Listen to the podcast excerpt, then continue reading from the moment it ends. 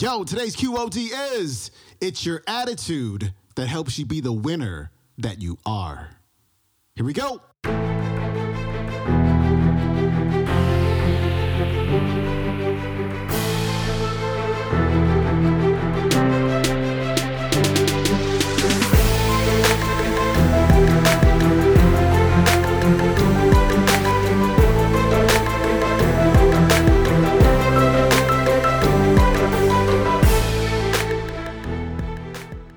Welcome back to the Quote of the Day Show. I'm your host, Sean Croxton of Sean Croxton dot com. It's Monday, so it's time for some of that Monday motivation. Today, we've got a brand new speaker, Ed Foreman, on the show. It's kind of an oldie but goodie. And today, Ed is talking about your attitude, having a winning attitude. Because as you know, when you change the way you look at things, the things you look at change. So when you change the way that you look at yourself and you change the way that you look at situations, can literally transform your entire reality. Here's Ed. As I see this group here and as I see this exciting, enjoyable, enthusiastic participation, I know it's been a great meeting all four days or ever how many days you have been here. It's been exciting every day. You got a good attitude. I like the winning attitude that, that I see through this whole meeting. Everybody's excited, and when you get excited, you get other people excited.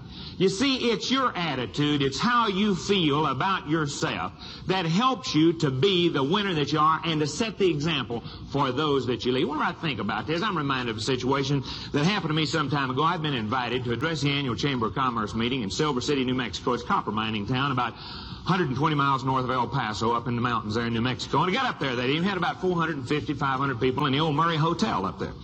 Big, long head table, and so they were all in, you know, it's a big festive, it's the big blowout of the season up there in Silver City, and I turned to the fellow sitting next to him, and I said, well, tell me, sir, I said, how are things going with you?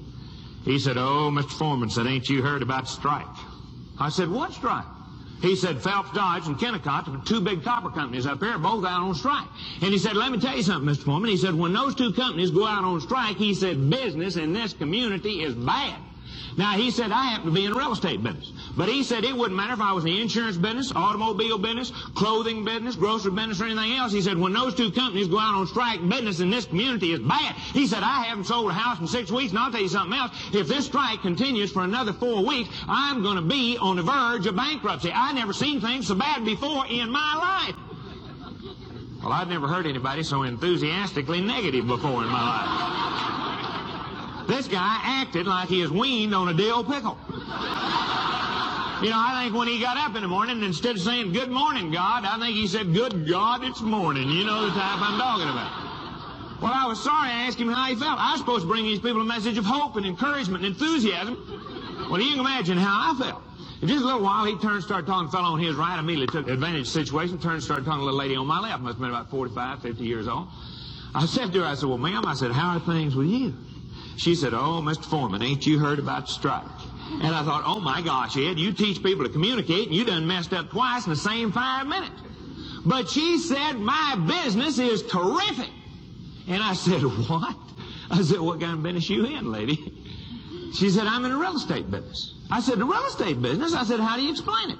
She said, let me tell you something, Mister Foreman. She said, these young folks that work for Phelps Dodge and Kennecott believe in those two strong corporations. She said, they believe in the American free enterprise system. She said, most of them don't want to be off on strike anyhow. And they recognize that very shortly they're going to be going back to work, and when they do, they're going to be earning increased fringe benefit. And she said, a lot of those young couples are taking advantage of this time off for the husband and wife to shop together for the dream home of their choice. She said, will you believe that just yesterday, with one young couple, I spent two hours showing them one house, and they examined every square inch of that house from the attic down to the basement and bought it? She said, Mister Foreman, I've sold more houses in the last six weeks than I'd sold in the previous six months. And she said, I'll tell you something else. She said, if this strike will just continue for four more weeks, she said, I'll get rich. I won't have to work for a year. So help me God, that same conversation took place at the same head table, the same night, in the same community. Let me ask you something. What was the difference between these two people? What was it? It was their attitude, exactly. It wasn't what they were selling. It wasn't where they lived. It wasn't their... It was their individual personal... And look at it this way. They're both in the same business, in the same community. They both belong to the multiple listing service. You know what that means? They had identically the same houses to sell the same prospects. One's getting rich and the other's going broke simply because of the way they saw the situation. Now, that's what I'm saying to you, is that when you get excited about what you have to help other people enjoy a greater peace of mind and a greater excitement out of life, when you recognize that what you have is what they need and you're the person they need to get it from, then you're getting the right attitude and you're going to make things happen. And that's what this whole conference has impressed me with, is the good, wholesome, positive, excited attitude that you have. Sometimes people say something to me about this little bumblebee tie tack that I wear. This little bumblebee is the emblem of the company that I represent, Executive Development Systems of Dallas. You know, according to recognized aeronautical facts, because of the size and weight of his body, in proportion to his little bitty wingspan area, the bumblebee cannot fly. But the bumblebee doesn't know that. And so he goes ahead and flies anyhow.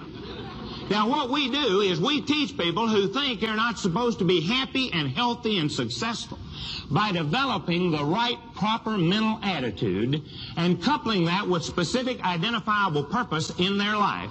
They can have, be, or do what they want to. We conduct a three-day executive development training program in the hill country of Texas at a little place called Kerrville, Texas. Every other weekend, we have people from throughout the United States, seventeen foreign countries, twenty-five of the Fortune five hundred companies who are represented in that class.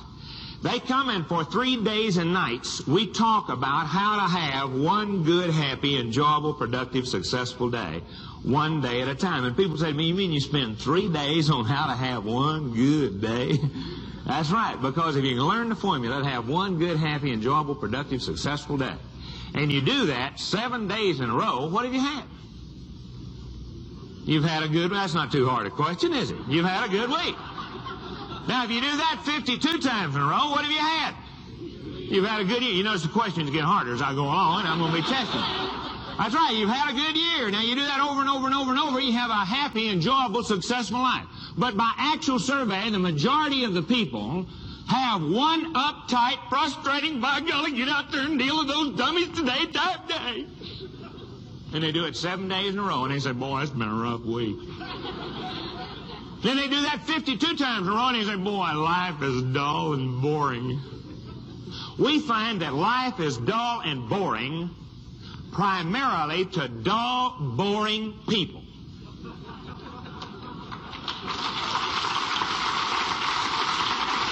Life is exciting and enjoyable and successful to exciting, enjoyable, successful people.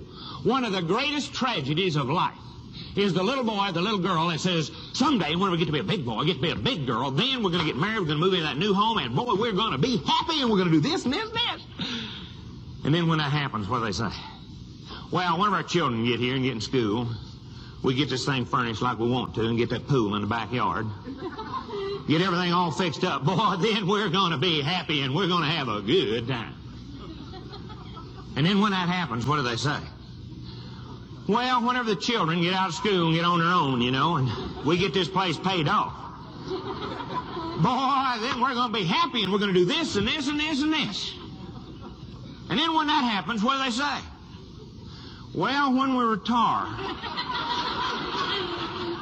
going to get that motor home, going to travel across this great country, and we're going to have an exciting time. Going to do all those things we've been wanting to do but never had time to do. And then one sad day on the way to the grave, they say, my gosh, I forgot to enjoy life. I forgot to live life while I was here. The most tragic and sad fact of life is going all the way through and failing to enjoy here and now today. All right, friends, that was Ed Foreman encouraging you to start off your week with a winning attitude. His website is ed foreman dot com. If you want to watch today's entire talk, you can find it on the YouTube. It is called Sunday Seminar, Ed Foreman Part one. You can also find it on my YouTube channel at Sean Croxton dot com slash YouTube in the August Q O D Full Talks playlist. That is it for me. I'll see you tomorrow with Benjamin Hardy. I'm out. Peace.